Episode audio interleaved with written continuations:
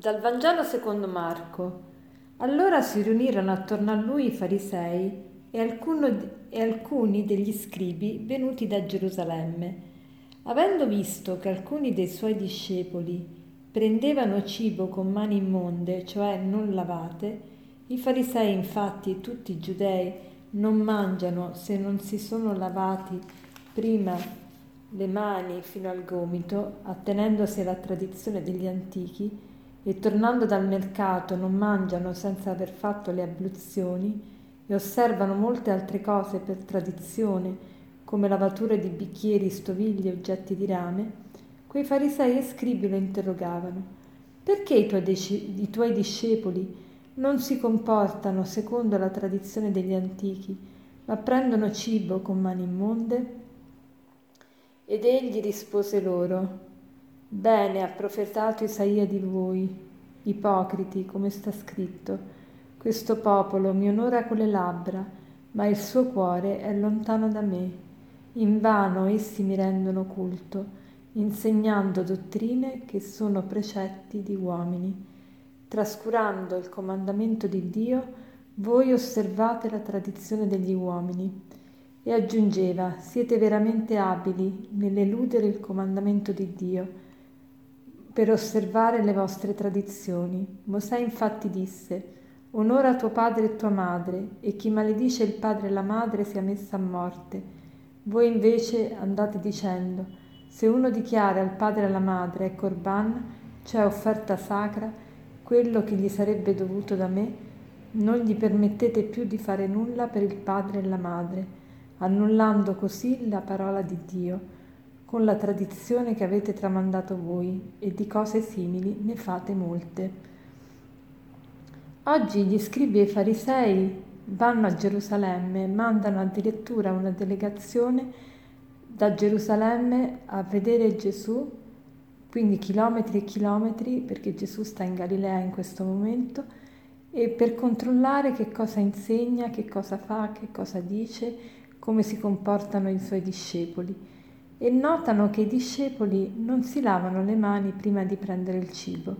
Non si tratta dell'igiene di lavarsi le mani prima di prendere il cibo, una normale lavatura di mani, ma si tratta di alcune pratiche abbastanza complesse che avevano inventato appunto gli scribi e i farisei, avevano complicato enormemente la legge e quindi si scandalizzano perché i discepoli di Gesù non compiono questi riti, queste azioni così meticolose, dettate dalla tradizione degli uomini. E, e non solo questo, diverse cose fanno gli scribi e i farisei, avevano veramente complicato, reso molto numerose le azioni, i riti, le procedure e, e tutte leggi, leggine, decreti, insomma c'era un po' di tutto per poter mettere in pratica la legge e poter essere giusti e guadagnarsi la salvezza.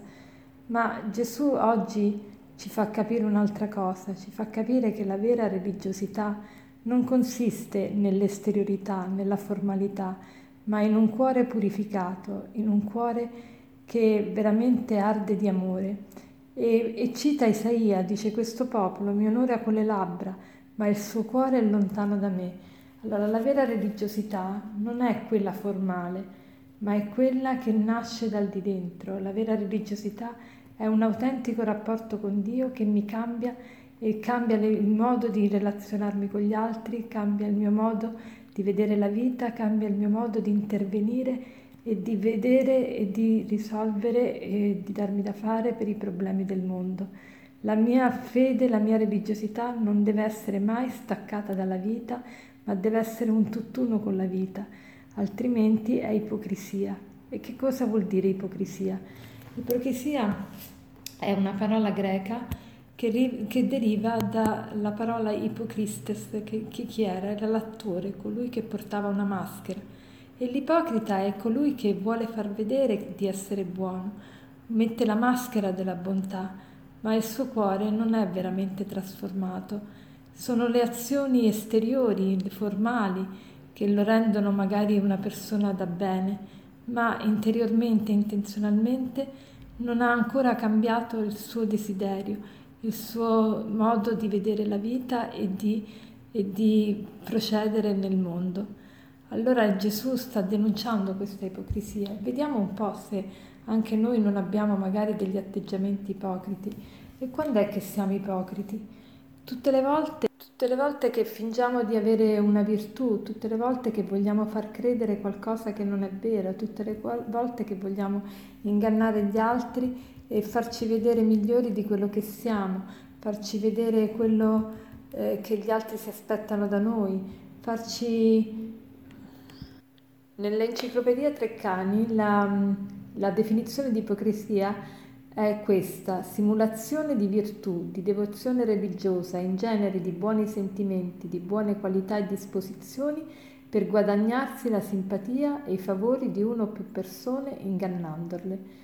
Quindi eh, questa è l'ipocrisia e tante volte noi siamo appunto ipocriti e perché facciamo? Perché l'ipocrisia?